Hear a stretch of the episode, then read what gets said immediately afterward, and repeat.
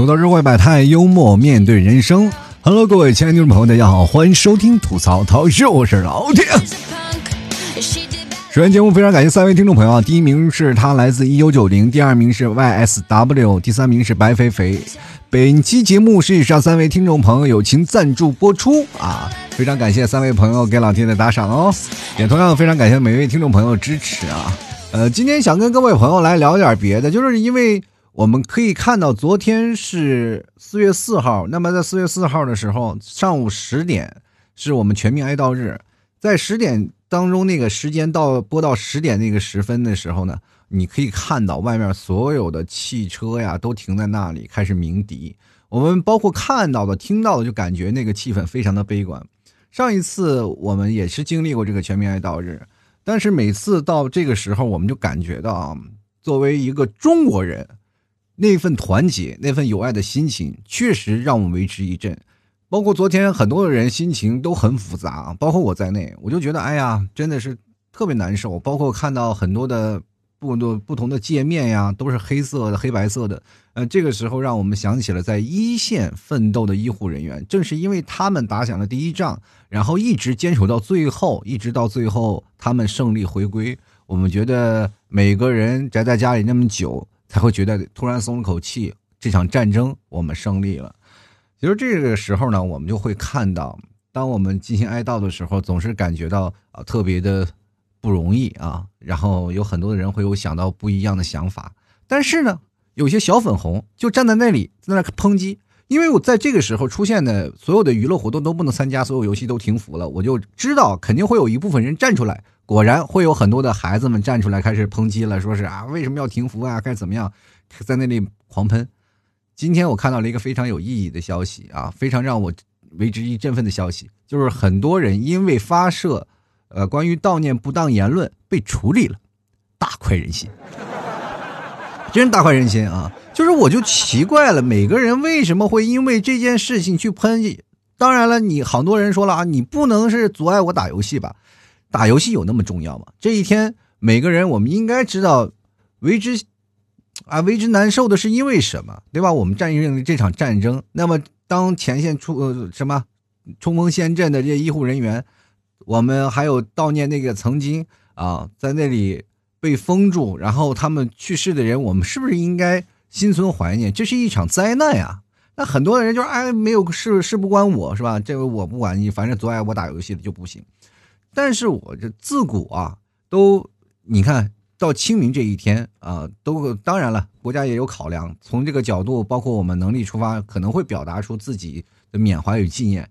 但是呢，你可以选择哀悼或者不哀悼，但是你不可能就是在这一天对别人的哀悼做出讽刺和批判，你知道吗？这件事情就是你尤为不重要的。你看到现在我们国内的疫情控制住了，但国外啊，都是哎，你可以看到那乱七八糟的，对不对？我们现在是。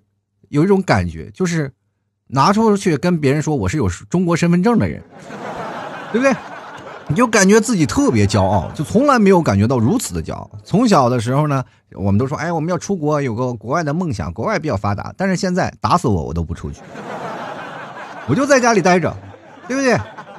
这个时候呢，好多的人也都开始回国了，哎呀，开心啊！回国还是国家安全，大家都明白吧？在中国，我们都有一个爱国的心。爱国不仅仅是流于表面，而是发自内心的尊重。我希望每位朋友啊，就是我今天看到了那个就是被抓捕的消息，好多都是十七六呃十七岁啊、十六岁啊，还有二十岁出头那些年轻人。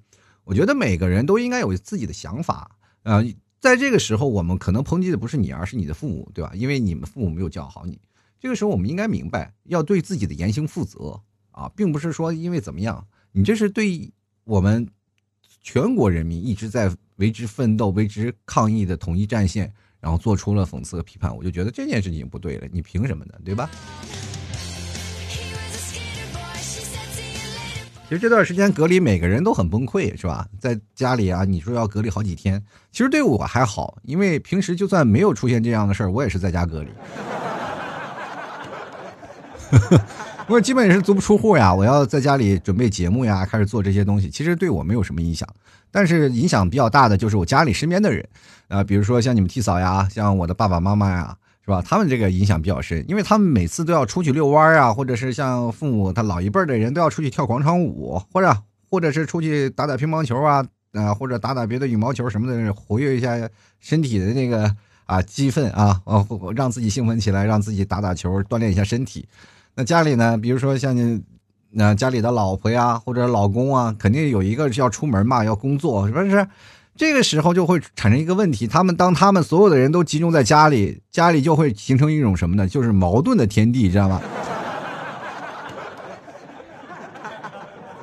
当居家这段时间，你会发现一件事儿啊，就是所有的人都会把自己不为人知的一面就会体现出来。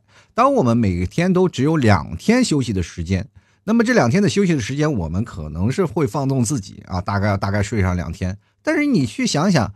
好多人说我有个愿望，我要一直睡下去。好了，愿望实现了，是吧？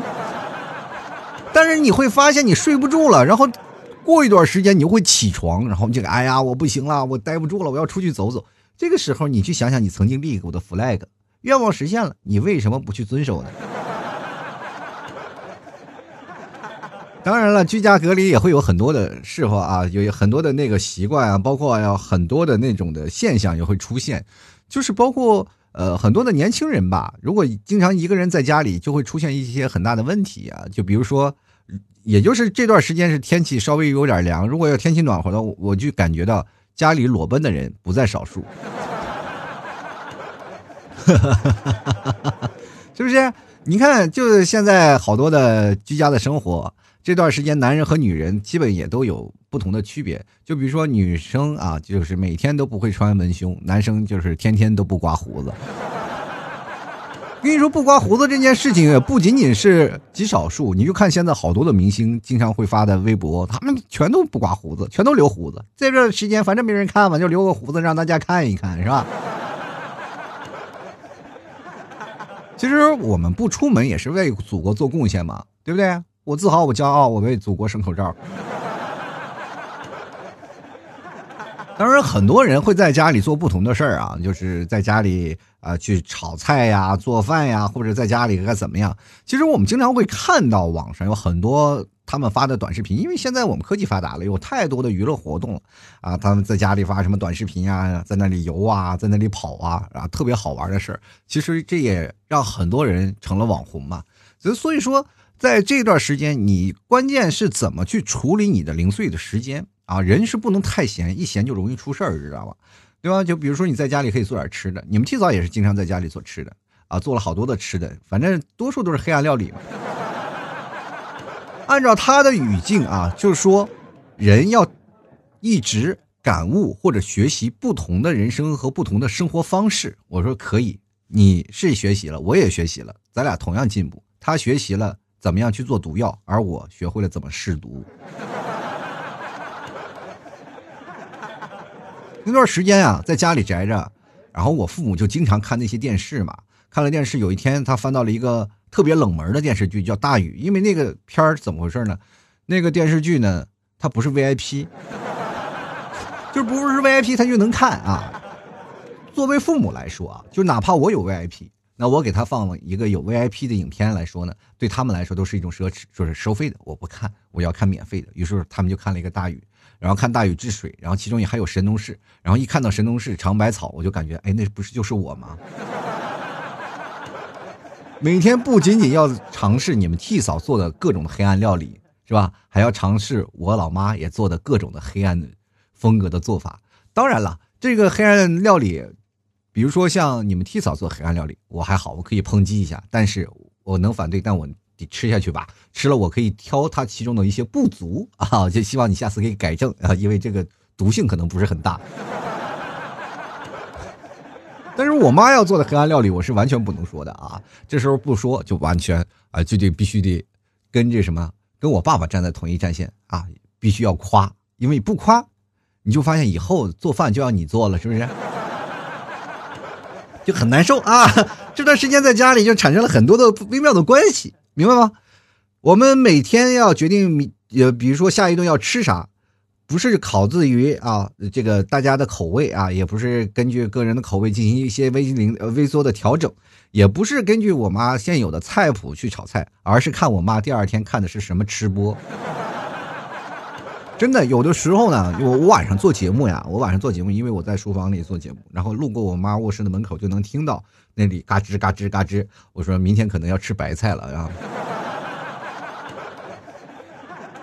这段时间，我妈疯狂看那些朝鲜的那些做法啊，就是那个什么啊部队锅呀，啊什么酸菜呀，反正这些东西，我妈就自己开始做酸菜，知道吗？自己做这些东西。这两天我们都真的天天天天韩国料理。哎呀，我都吃崩溃了。然后这段时间呢，我也尝试过很多种方法啊。有一次呢，我就尝试了一个方法，就是把我们家网线拔了。第二天，终于换了个口味儿。人生要有找到很多的方法。其实你在隔离期间会出现很多有意思的事儿啊，就比如说啊，在男人和一个女人，然后两个人居家隔离，就会形成很大的问题。就比如说，好多的人，他们就隔离了以后呢，对于男人的私房钱就会产生一种很强大的挑战。比如说，有的女生她们在家里啊，平时不干活，但是这段时间隔离了，在家里没事干，闲的呀，她就开始各种的扫地呀、大扫除啊。男的就疯狂了，是吧？想要藏私房钱，你会发现这家里一亩三分地儿，你往哪藏呢？是不是？想出去，然后又被打回来了。没办法，这钱没办法藏啊，这根本都要崩溃啊！于是乎，我有个哥们儿，他也是问我，哎，怎么藏私房钱？我说我好几年我都不藏私房钱了，本来我就没钱，还去哪儿藏私房钱？那我但是不妨碍我给他出的一些招数啊，我就跟他说，你把那个钱藏到口罩的夹层里，这样呢就不会有人知道了，因为。你知道现在很多人都是用什么互联网啊？就比如说像用支付宝、用微信，然后去扫那个付款码的多了，是吧？现在这个社会当中，这我们付钱特别方便，谁还用现金啊？但是现金是男人最后的一点尊严，我跟你讲，就这一点点的领土一定要严防死守，谁要没有个私房钱？所以说呢，他经常把那个私房钱藏在口罩里，也不多。其实你说一个男生几百块钱，你藏它干什么？你给老婆上交就完事儿不行，那是男人最后一道防线呀。你说你交出去了就没有安全感啊？上期节目我不是还聊安全感了吗？对于女生的安全感是男方的信任，对于男生的安全感就是私房钱不被自己的老婆找到。那天就老是戴那个口罩，嘴里含着钱，那种感觉日子太好了。啊，八百年也不出门啊，就是为了那个不让私房钱被老婆发现，他就八百年不出门，一直拿着这个口罩揣在兜里。然后他老婆一打开口罩，哎，叉叉说：“哎，这口罩戴了好几天了，要给他扔了。”啊，他说：“不行啊，这个东西要单独处理，我来处理吧。”他知道了，口罩这个已经藏不住了。于是乎，他又想了别的方法，什么藏拖鞋里呀，什么藏灯泡里啊，各种的方法他都想了。啊，就是最后。他说实在是不行了，他老婆天天又擦灯泡又干什么的，又洗拖鞋的。他说感觉太危险了，就问我有什么还有什么方法吗？口罩已经进行不下去了。我跟他说最危险的地方就是最安全的地方。他说真的吗？哪里？我说你老婆的化妆盒。哇，他就崩溃了，真的好。说在解禁之前一天，你把私房钱拿出来就可以了。说你说你老婆现在这最近不化妆。这个化妆盒肯定是他不会打开的，你去放吧。果然，然后等姐姐呢第一天，他就请我吃了顿饭。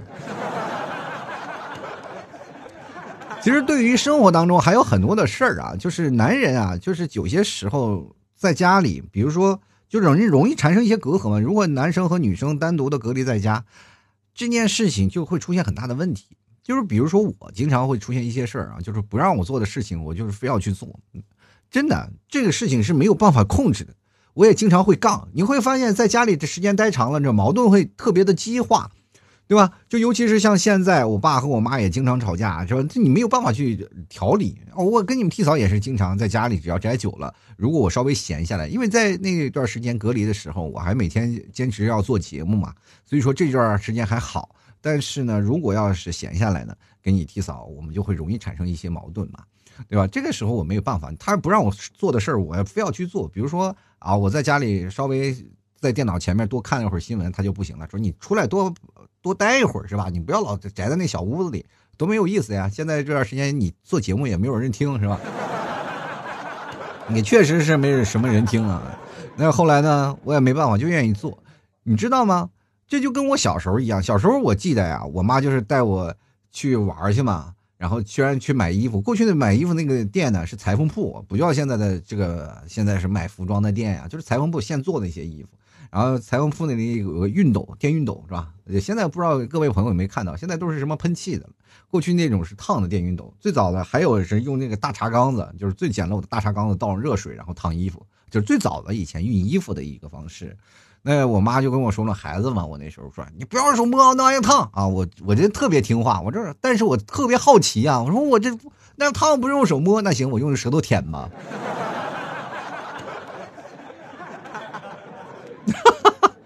哎呀，这个后果你们知道很严重。到现在我做节目可能有点大舌头，跟那个时候被烫了一下有严重的关系。其实两个人在一起，在家待久了，也就经常会出现，就是你不让我做，我就非要做的事啊，不为了别的，可能就为了争口气嘛。我不能天天听你的，两个人的容易产生一些矛盾和一些隔阂，对吧？比如说现在在这个解封以后呢，也会有很多的人会奔赴到民政局。那天我也看了新闻啊，这是是吧？稍微一解封了，所有人都跑到民政局，把民政局都给挤爆了，是吧？这说明什么问题？就是说隔离以后，两人如果长期的朝夕相处。确实容易离婚呐！我跟大家今天分析一下啊，就是造成在隔离期间啊，情侣当中生疏的原因有几个方面啊。第一个呢，可能就是生活太单调无趣了，就导致呢你可能对两个人对什么新鲜事情都没有。像过去呢，我们都会有很多的新鲜的事情啊，或者一些好奇的事情，然后相互分享啊，我们可能哎就有问题了。但是你会发现这个信息闭塞了，没有人分享了。一闲下来，那干什么？只能打架了，对不对？疫情期间考验的是什么呢？男女双方的忍耐力啊！谁能够忍受对方啊？有些时候，那个男生那个点呀，真的很容易让女生生气。有些时候，我会冷静下来，然后在想，在跟你替嫂吵架的时候会出现什么问题。我会想，我有些时候就是太较真儿，还能杠啊！我爱吐槽啊，这是我的生活当中的一些本质。尤其是在疫情期间，不知道各位朋友有没有那种感触，就是你的生活当中所有的灵感没有了，生活是要需要所有大环境啊，就是比如说大环境都很欢乐，每个人都有很多的逗逼的事儿，这个时候你再从这些事当中啊，呃，进行一些分享呀、挖掘，你会发现很有意思，你知道吧？你做节目，你才有很多的灵感，但是所有的人。都宅居在宅在家里，没有什么新鲜事儿发生了。于是乎，我的消息，我的所有的灵感全部闭塞了。那段时间我也很痛苦。于是乎，我唯一的乐趣，唯一的生活的指望，就只能是跟你替嫂吵架了。我每天在这个作死的边缘来回的试探，你知道吗？没事干呢，真的闲的太无聊了，就把你们替嫂逗生气了，花一天去哄她。当然了，这段时间并不是只有我和你们替嫂两个人，因为家里我爸妈也在啊，因为我爸妈在过来帮我照顾孩子，是吧？有爸妈在就特别好，好在哪儿呢？就是经常他们俩吵架，然后你劝他们俩不要离婚。前两天我爸跟我妈吵架，我爸都离家出走了。这段时间经常家里也会出现一些事儿啊，两个人就是吵架，那没有办法，你得劝吧。啊，长时间憋在家里就很容易出现一些问题啊，一些事儿就大呼小叫的，没办法啊。我们这些人，你比如说你越老了，他越有叛逆心理，我也一样。接着了，我再说说，除了在家里隔离的这部分呃这部分人，还有一部分人呢，也是情侣，但是他们容易分开，毕竟呢，这些情侣他们不是夫妻嘛，呃。在没有结婚之前，两个人没有同居啊，这个时候呢，他就会享受的很开心的一个状态是什么呢？就至少不用每天啊强迫的要发生一些什么关系。对于男生来说，这是一种福气啊。但是距离久了以后呢，两个人就是。沟通就不是很顺畅了，是吧？只能通过什么互联网的沟通啊，说打电话呀，说发微信呀，这些就很难受，是吧？也没有办法直接沟通，就是感情之间的传输就会变慢，就有些误差。比如说呢，哎，他打游戏啊，他在那里看剧，你两个人就比如说他是跟他想说一些有的没的，想要跟你聊聊天，结果这时候你在打游戏，你你一回想起来就很头疼，你能不能不要烦我？这个就造有心来，就往往这些很多异地恋呀，呃，经常分手的就会因为这些原因。还有一种事儿啊，就是因为男女有时间差，就比如说像我，我经常是很晚睡觉，像你们屁嫂他们睡到睡觉都比较早，他们十点钟、十一点钟他们就睡觉了，而我睡觉一般都是一两点这个时候，啊，所以说我们睡觉是有时差的，时差的就是在一样。前两天你们屁嫂还说，感觉我呃，感觉和我不是在一个世界上生活的人，你知道吗？其实这样是有影响感情的，所以说我最近也在改正啊。就是最近也在改变，然后包括我和你替嫂都是在共同的努力下啊，现在你们替嫂也开始每天熬夜了。总要有一个人要付出牺牲吧？那我要做节目啊，没办法。最重要一点就是打发时间的方式不同，比如说男生打发方式啊，打发时间的方式基本都是在打游戏嘛，或者是看一些动漫呀，或者玄幻小说什么的。那么这个时候呢，女生她们基本会选择什么购物啊，说看看肥皂剧呀，或者言情小说。然后这两个人的方向啊，就完全是不一样的。那这个时候就会产生一个问题：你要看你的，你就看你的；但是一个人看太过于孤独，你知道吗？比如说女生看那些肥皂剧，什么青春偶像剧啊，就是强迫你要一起看，你就很难受啊，对吧？这个时候他要安利你，就哎，你来你来看剧吧。这个时候你也非非常想要安利你的女朋友或者是你的老婆，说你也来打游戏吧。两个人互相安利，结果谁都不鸟对方，然后进一步会导致什么？哎呀，你不陪我。就是你不在乎我，你知道吗？这就上升到一个道德的高度上了。然后这个时候呢，情感的道德只要上了顶端，他就有一种道德绑架。你要不看，就是不爱我；然后你不陪我玩游戏，你也不爱我，你也不重视我。于是乎，两人哎，这个结束了以后呢，就赶紧到民政局，就该干嘛干嘛啊。其实。最讨厌的就是彼此分享不喜欢的东西，因为我们平时在家里待的时间过于短啊。其实这也是一种很幸福的事儿。比如说，我每天白天上班啊，白天他去上班，他去上班，在不同的时候，在晚上回到家里呢，啊，共同在家里，然后恩恩爱爱。因为白天一天没见了，这个时候再温存一下，就是很幸福吗？就是小别胜新婚，那常在一起就很难受，是吧？崩溃啊，崩溃。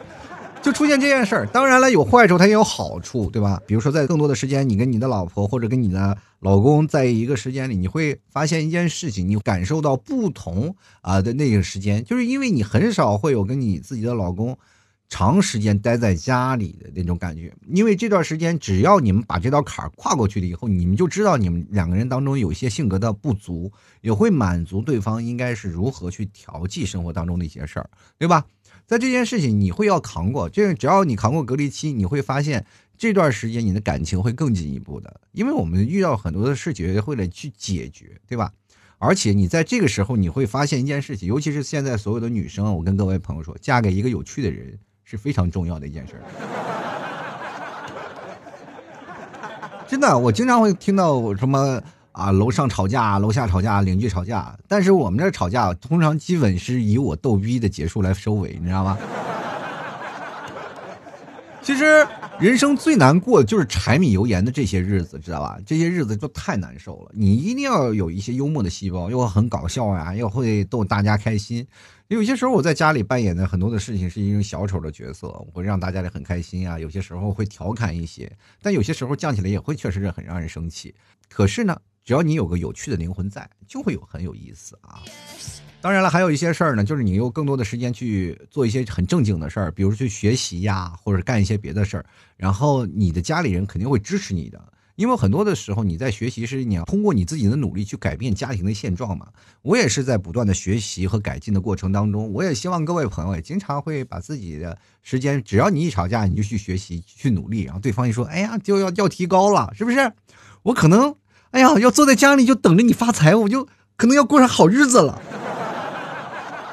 其实好多的女生喜欢一个男生，其实很简单，她就是希望这个男生有上进心就可以了。他是潜力股，要完完全全要比那些已经在上面，呃，比如说在云端的人要好很多。为什么呢？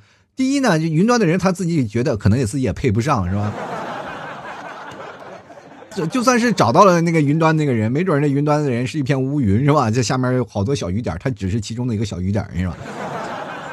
是吧？所以说这也很难受。你说找了一个唯一他的一个不断上升的潜力股，他会觉得很幸福。到未来的时候，他也会能坐上云端。但是，哪怕他未来是变坏了啊，就是也是下面乌云密布，下面有各种小雨点，但至少你是打雷的那个人呢，是不是？说云端那个人站在再牢，一雷把他劈死了，不是吧？人生还有很多种事情，你要去想、去分享，然后去发掘，你才会发现很有意思啊。这段时间我就想用各种方式跟各位朋友来分享一下，大家都在隔离的时候会有什么有意思的事儿。今天我也发朋友圈，然后让大家在这个朋友圈跟我留言啊。我也是用了一种全新的方式，因为确实现在在公众号留言的话啊，很少听众朋友在留言了。我希望大家也都能积极参与到我的节目留言当中来。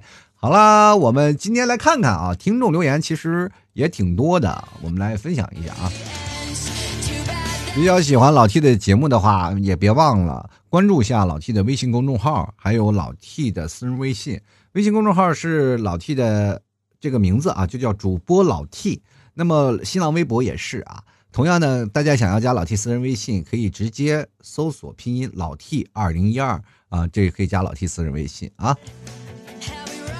同样坑位不多，希望各位朋友多多支持。因为这两天我也在直播嘛啊，然后我也会有什么消息，我都会发到我的朋友圈里啊，让各位朋友前来观观看直播，视频的啊，大家可以看到我的样貌，可以现场跟我来来聊天和互动啊。同样的呢，也非常感谢各位朋友支持。想要给老 T 打赏的，别忘在公众号下方有一个二维码，就是老 T 文章下方有个二维码，给老 T 二维码上打赏。打赏前三位的将会获得本期节目的赞助权，你的名字就会出现在我的节目的片头啊！你去想想，如果有一天你要追一个孩子，追一个女孩子，然后你让他听我的这期节目，发现第一个念叨的就是你的名字，你是不是很幸福？你说，哎呀，这个孩一定是个土豪啊，是吧？所以说，第一名也投入不多，对吧？打赏现在我打赏的金额也没有多少人打赏啊，所以说各位朋友想当第一名其实挺简单的，希望各位朋友多多支持一下。还有别忘了到老 T 的淘宝里，然后支持一下。想买牛肉干的可以直接登录到淘宝搜索老 T 家特产牛肉干，就可以看到我的宝贝了。呃，老 T 的店铺名叫做吐槽脱口秀啊，你确定？因为有很多人可能会盗链接，你要确定我是是不是这个人，你可以直接跟客服聊，然后吐槽社会百态，我会回复面幽默面对人生。啊，当然了，微信你不用了啊，微信不用去，然后去验证啊。前两天有一个朋友说给我验证，什么吐槽社会百态，我没有回复嘛，因为那时候我在忙。当我再回复幽默面对人生的时候，他已经把我删掉了。当时他觉得我可能是个假的，不可能。你看，可以看我朋友圈，你就知道是一个人是真还是假吧。至少好分辨吧，对不对？所以说，还要希望各位朋友，你想要买。牛肉干或者买衣服，现在有很多的 T 恤，那个衣服非常好质量啊！大家也可以看看我的直播的那个介绍啊，大家都可以看。嗯，衣服呢也非常的好看，也非常漂亮，大家都可以去买，价格也很便宜。直接登录到淘宝搜索店铺“吐槽脱口秀”就可以看到我的店铺了啊！或者大家也可以经常会看我的直播啊，直播里我会给大家一一介绍。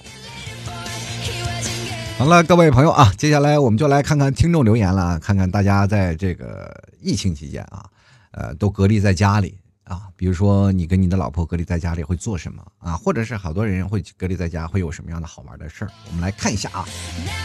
首先来看一下公众号的留言啊，第一名这个叫做余念啊，他说：“女人呢，三十如狼，四十如虎，我家这个简直是藏獒般的存在，我觉得。”你说 T 哥 T 哥啊，这个 T 嫂属于哪一种的呢？我这样跟你讲吧，你们替嫂是属于那种，比如说三十如狼，四十如虎，这些都不符合你们替嫂的人设。你们替嫂呢是妙龄少女，人家还不到三十呢，所以说我就没有办法回答啊，对不对？虽然说他离三十还差一个门槛，但是人还不到。但是我比较同情你啊，这个藏獒般的存在是怎么回事呢？是体型啊，还是这个？他们的凶悍程凶悍的程度啊，所 以说这个就很难说了啊，兄弟，我呃怎么说呢？我哎呀，挺同情你的。作为一个老爷们儿，你说娶个藏獒，哎，你知道吗？怎么说啊？我跟各位讲说，三十如狼啊，狼这个动物，比如说像藏獒是干什么的？就是专门打狼的。你就明白这个藏獒它的杀伤力都有多么的强悍。这个时候你就想，哎呀，那女人三十就卡在当间儿，比老虎弱一点，但是比强比狼要厉害很多，是吧？哎呀，兄弟啊，你要好好的啊，多补补啊！好了，就来看看萌少年啊，他就问了，就是因为这段时间吃牛肉干减肥呢，他就问我一个问题，他说：“T 叔呀，现在减肥怎么样了？”我现在减肥呢是处在一个瓶颈期了啊，是怎么回事呢？跟各位朋友呢讲一下，就是我在减肥，比如说刚开始我不吃饭，然后吃牛肉干啊。他的减肥的速度是非常快的，比如说一天就能瘦个一斤到两斤，两天也会瘦两斤到三斤。但是到一个星期以后呢，你的体重基本就会固定了。这个时候呢，比如说我现在是九十五到九十六啊，这是它有上下漂浮的一个这个界限的。那么我在这个期间呢，我就停止需要一段时间了，比如说到十天或者是十五天这样的一个时间。这段时间是要干什么？是你身体上的肌肉啊和脂肪要进行一个转化，你的新陈代谢呀，包括这些事情都要有一个过渡期。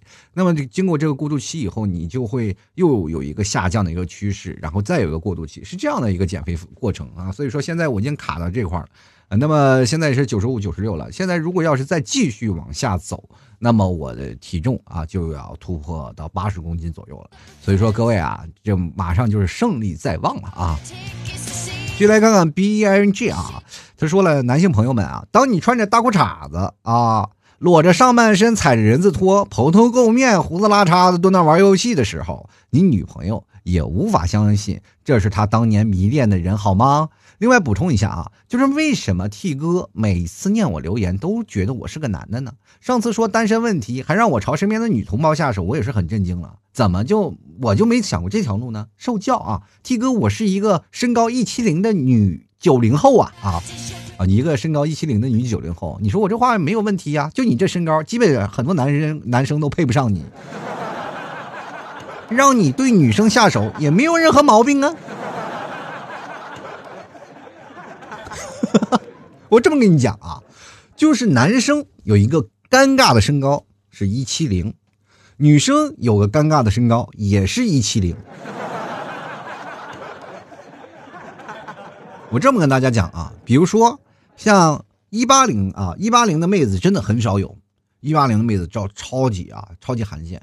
有一次我在一个路上，我看到一个一八零的妹子，我追追她好几条街，你知道吗？就是她走特别快，W 型，我也是 W 型的追她。然后因为我看一个背影是吧，很高，呃，从我身边走过去，我没有看到正脸，我就想看看正脸。因为那次我从图书馆嘛坐地铁，我就一路追追一路追，等我真的追到她了，然后到安检那个时候，她一回头，哎呦我的妈呀！当时我以为她拎那个包的时候是想要打我，你知道吗？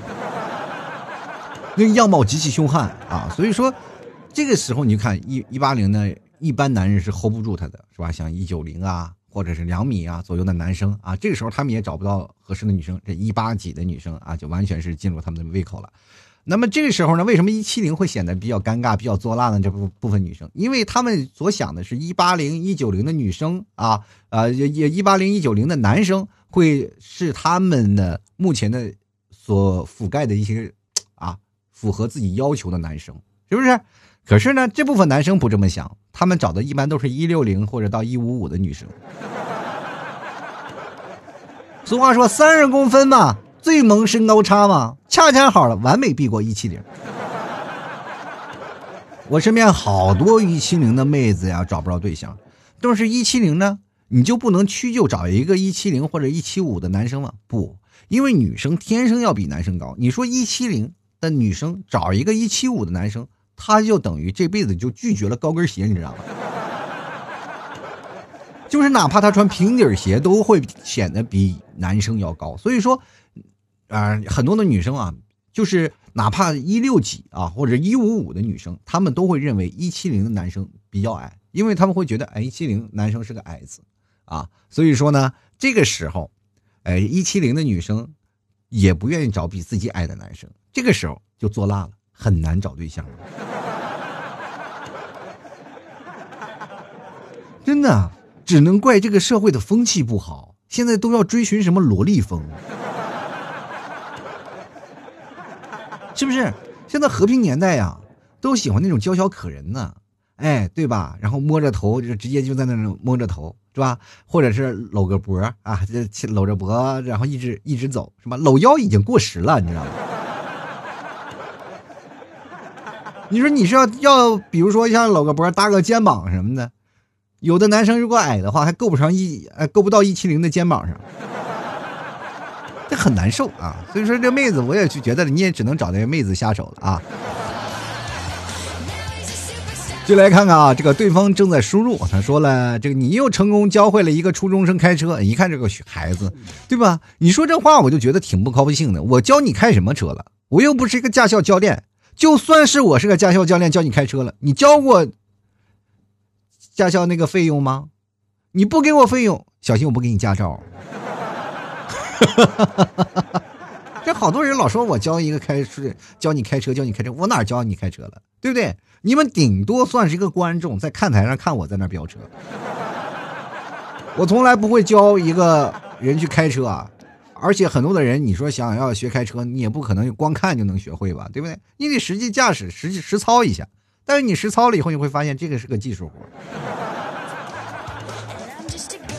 继续来看看啊，下一位听众朋友叫做变雪归宿啊，他说了这个以前一夜七次郎，现在是 N 天爬不起床啊。这位朋友啊，我对你先竖个大拇指，一晚上七次呀，是不是太厉害了呀？有点。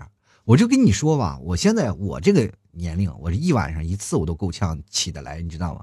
你居然一晚能有七次，哇！我听完消息我都崩溃了啊！难怪你是 N 天爬不起床。不过我好心提醒一下你啊，定期呢去医院做个检查。你说你，你说你都尿频这么多年了，是不是？就是我爷爷吧，上了年纪了，一晚上顶多也就上两次厕所。一晚上七次没有什么可炫耀的啊，这个事情你得抓紧啊，这个事情有有点有点危险啊。人别人说啊，你有啥，对吧？哎呀，我没有钱，我真的没有钱，但是我就有前列腺，对吧？这位朋友啊，按照你这个尿频的次数，这个前列腺可能也保不住了。我们接下来看啊，小猪佩奇啊，这个说了，情侣在一起隔离呢，到了几隔离以后呢，啊，我也这个我看呀，也是有要有猴子的了呀啊，啥意思呢？什么叫有猴子呢？这是打回原形了吗？这是？其实最早以前，我总是在回这句话啊，说啊，我要给你生猴子。我在有一年做节目，在一四年、一五年啊。好多的听众都会在下面评论，老提我要给你生猴子。那个时候没有结婚啊，就是人家给你生猴子。其实那个时候我就挺反感猴子这句话的。你去想想呀，你说生个猴子，那不是我们就要回归原始社会了吗？然后这句话还挺有哲理，你去想想啊。如果你生个孩子是个猴子，你提前要变成个猴子，那变成猴子就是我们最早以前进化之前我们还是个猴子是吧？那也就等于一下把你打回原形了。妈呀，这是多么恐怖的一件事儿啊！先来看看爱情的尊严啊。他说：“老 T 啊，俺昨晚梦见你了，可是呢，你不更新的可能是你不更新的原因吧？你的个头呢和我一样了，都变成一七三了呢。真的，你梦见的就是美梦啊，对吧？就是如果换做我，那就是噩梦。你说我怎么到你梦里就萎缩了呢？”我明明是一米八三的大高个儿。咋了？我到你的梦里，我的腿就被砍了半截是不是？这个事情还分啊，就是砍腿可能还好点，至少有脑袋。要没脑袋的话，你你也变成噩梦了。我跟你讲。就来看看啊，这位叫做龙啊朋友，他说最后真的太真实了，女人三十如狼，一点都不假啊。这个一天恨不得。早中晚都要一次。现在听到了老婆说上楼啊，我都害怕。哎呀，这件事情让我觉得一个男人呀，真的有的时候挺惨的。但是你得满足你老婆的需求啊。终于明白一件事啊，就婚后大姨妈是老公们的避风港。不过这个龙的朋友啊，我看你这个天天说喊上楼，但是你不给打赏，我就觉得你有有些问题啊，对不对？家境这么殷实，打赏个一块两块的总可以吧？对吧？你看啊，就是只要凡是说上楼的，基本上家境比较殷实。我你咱们就想啊，比如说你跟你的女朋友啊打电话。你怎么能够了解啊？比如说你的男朋友啊，或者是你的女朋友啊，家境的情况呢？很简单啊，比如说上床了啊，那基本都是在出租屋；说进房间，那基本都是大三房；说上楼，那基本都是别墅了，是吧？比如说经常给他发信息啊，就说啊我要上楼睡觉了，你就知道他家里肯定很有钱。你姑娘们啊，我也就只能帮你们到这儿了。接来看看八九啊，他说这个明天四月四号，那该给他烧点纸吧。哎，这个妹子呀，你有点狠啊，你是真有点狠，你这是活脱脱的把你男朋友给榨干了呀。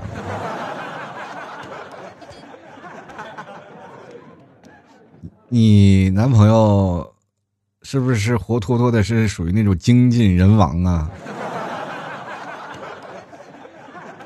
真头疼啊！先来看啊，这个叫做回不去的童年。他说了，又开车了，老铁，方向盘都飞了。你这话说的就有问题。什么叫方向盘飞了，我还开车？那是什么呀？那不是飙车，那是送死去了呀！那是。谁家开车来没个方向盘，没个方向，横冲直撞啊，对不对？继续来看看啊，F E L I X 啊，他说单身快乐。但是我通你的字里行间啊，他也经常会跟我微信聊天但是通过字里行间，我都总觉得你单身好像有点快乐不起来。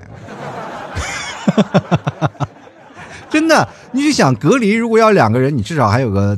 这个打伴斗嘴儿的时候，但是你要长期隔离一个人在家里，那就完蛋了，你就会崩溃了，是吧？长时间你就是一个人，大门不出，二门不迈，尤其是不回家，然后过年想着，哎，我这过年就不回家了，然后在这里忙活吧，结果一下就给隔离了，哪也去不了了。你会不会觉得你能快乐起来？快乐不起来，一个人很很崩溃的。我跟你讲，就来看看一号这位朋友说，真正的汉子呢是取之不尽的啊。那照你这么说，你肯定是个真正的汉子啊。你真正汉子，而且还是那种单身汉，因为只有单身汉是取之不尽的。当然了，他也是没有什么可取的了，是吧？就没有人娶呀，就只能自己一个人，一个人的力量还是有限的。不是有句话说的好吗？一根筷子轻轻被折断，两根筷子可能折的更多更。哈哈哈哈好了，我就不不多说了啊，继续来看看 H O L A 啊，这位又是个小学生嘛，是吧？说开始在家里呢，确实把自己懒惰的本性暴露了。好在老师呢用网课把我们搬出来了。你说这话呢，我就特别替那些学生们打抱不平，因为很多学生他们不愿意上网课。我也曾经也说过，上网课的确呃那个质量确实不高，因为很多的人呢很容易出现问题。在网课的时候呢，很多的孩子呢基本都在睡觉啊，而且。可能会有一些消息，就稍微点到自己名了，突然爬起来到啊！但是你觉得网课很好呢？你说万一被你的同学发现，你就不怕你的那些同学们顺着你的门牌号到你们家砸你们家玻璃吗？好了，我们继续来看看啊，这个朋友圈里的留言啊。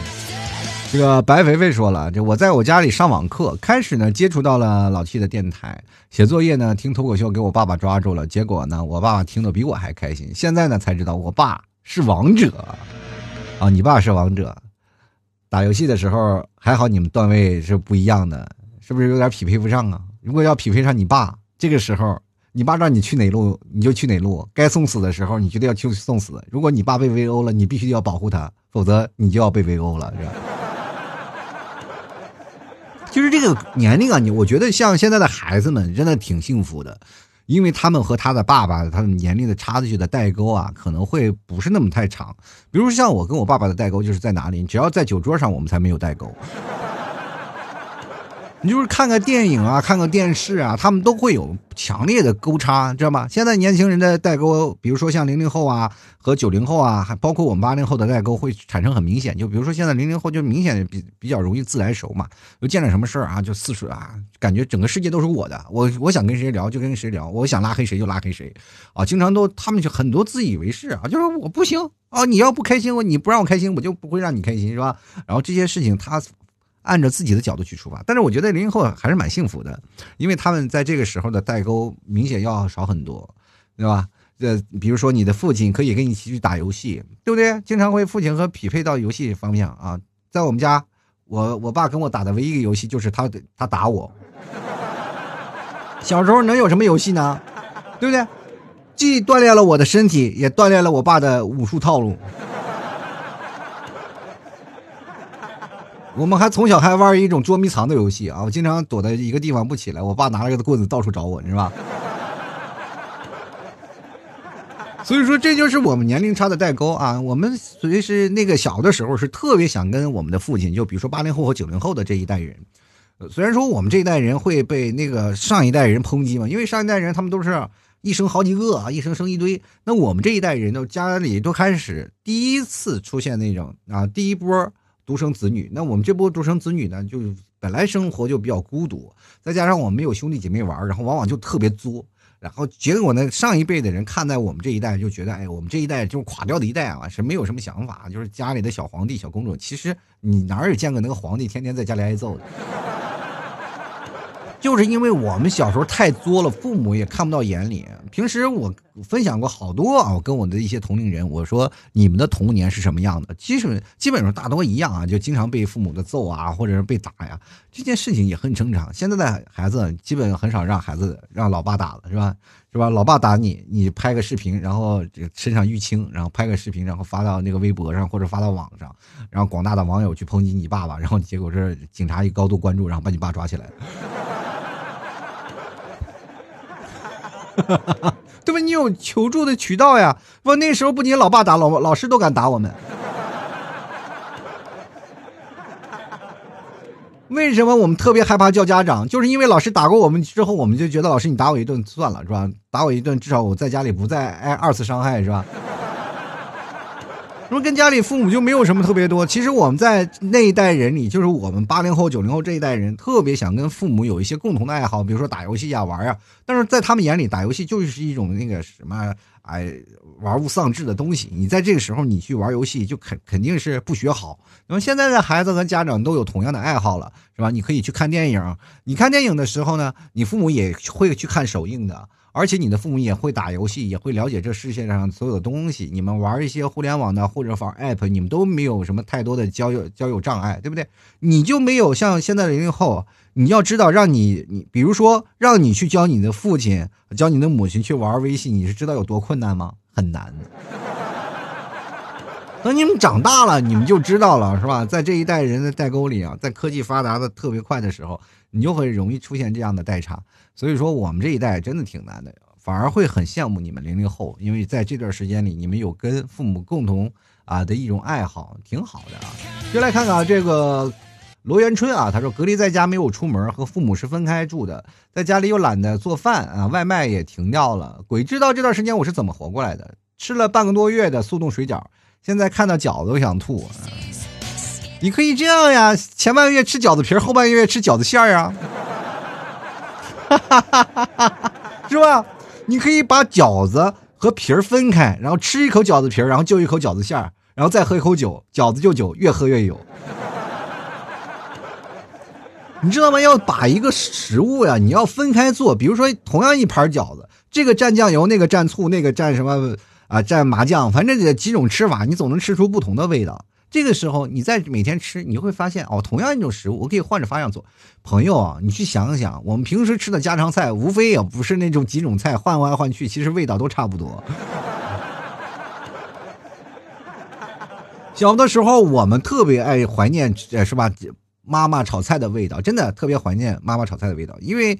家里那种家常菜做的多了是吧？我们经常吃家常菜，没有感觉到妈妈做的好，还经常吐槽妈能不能多多炒几个别的菜呀？天天这个味儿。当你出去工作了以后，你才会发现，哎，妈妈炒的菜才是最好吃的味道，特别想念妈妈炒的菜。结果呢，对吧？到了现在，我们在想，是吧？到了我们这一代人，是吧？这个比如说我刚才说那个代沟问题啊，现在的年轻人，现在零零后，可能到了呃上班了以后，他们可能会回忆起。哎呀，我特别怀念妈妈曾经给我点的外卖。关于他妈亲手给他炒的菜，他都不敢回忆，你知道吗？啊，接下来看看啊，刘佳慧啊，他说在家里呢，因为没出门，在家里一个月没有洗澡啊。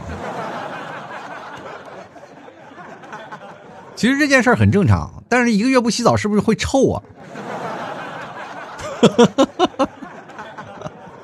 是吧？这件事真的挺让人崩溃的。不过我还是奉劝你啊，这个在洗澡的时候尽量去北方去洗吧，你稍微搓一搓啥的。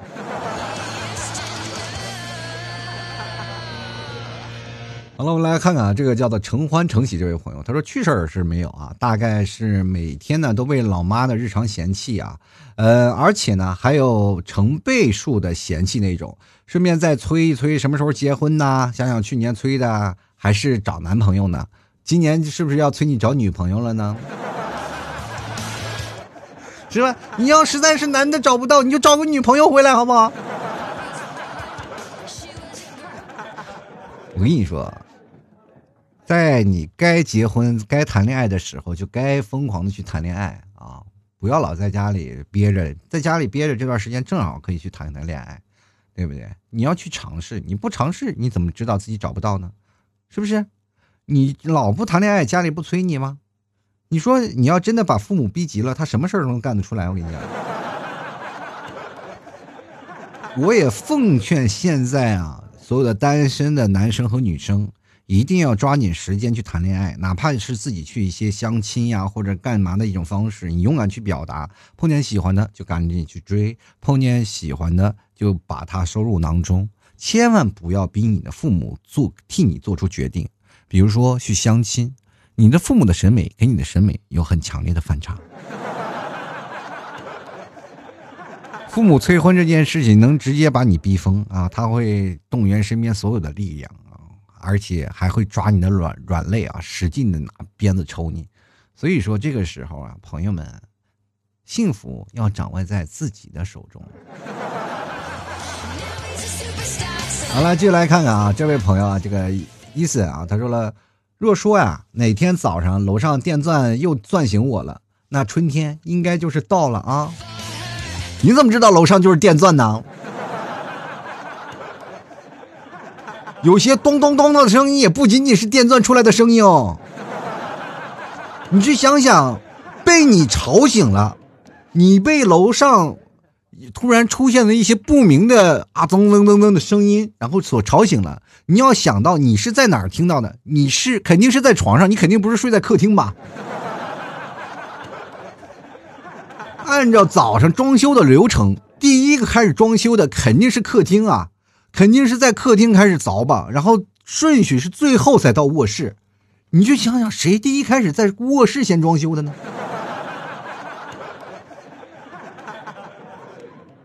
哎，你这个时候在想，你说在卧室突然听见了电钻声，啊，你想想用的都是什么工具吧？啊。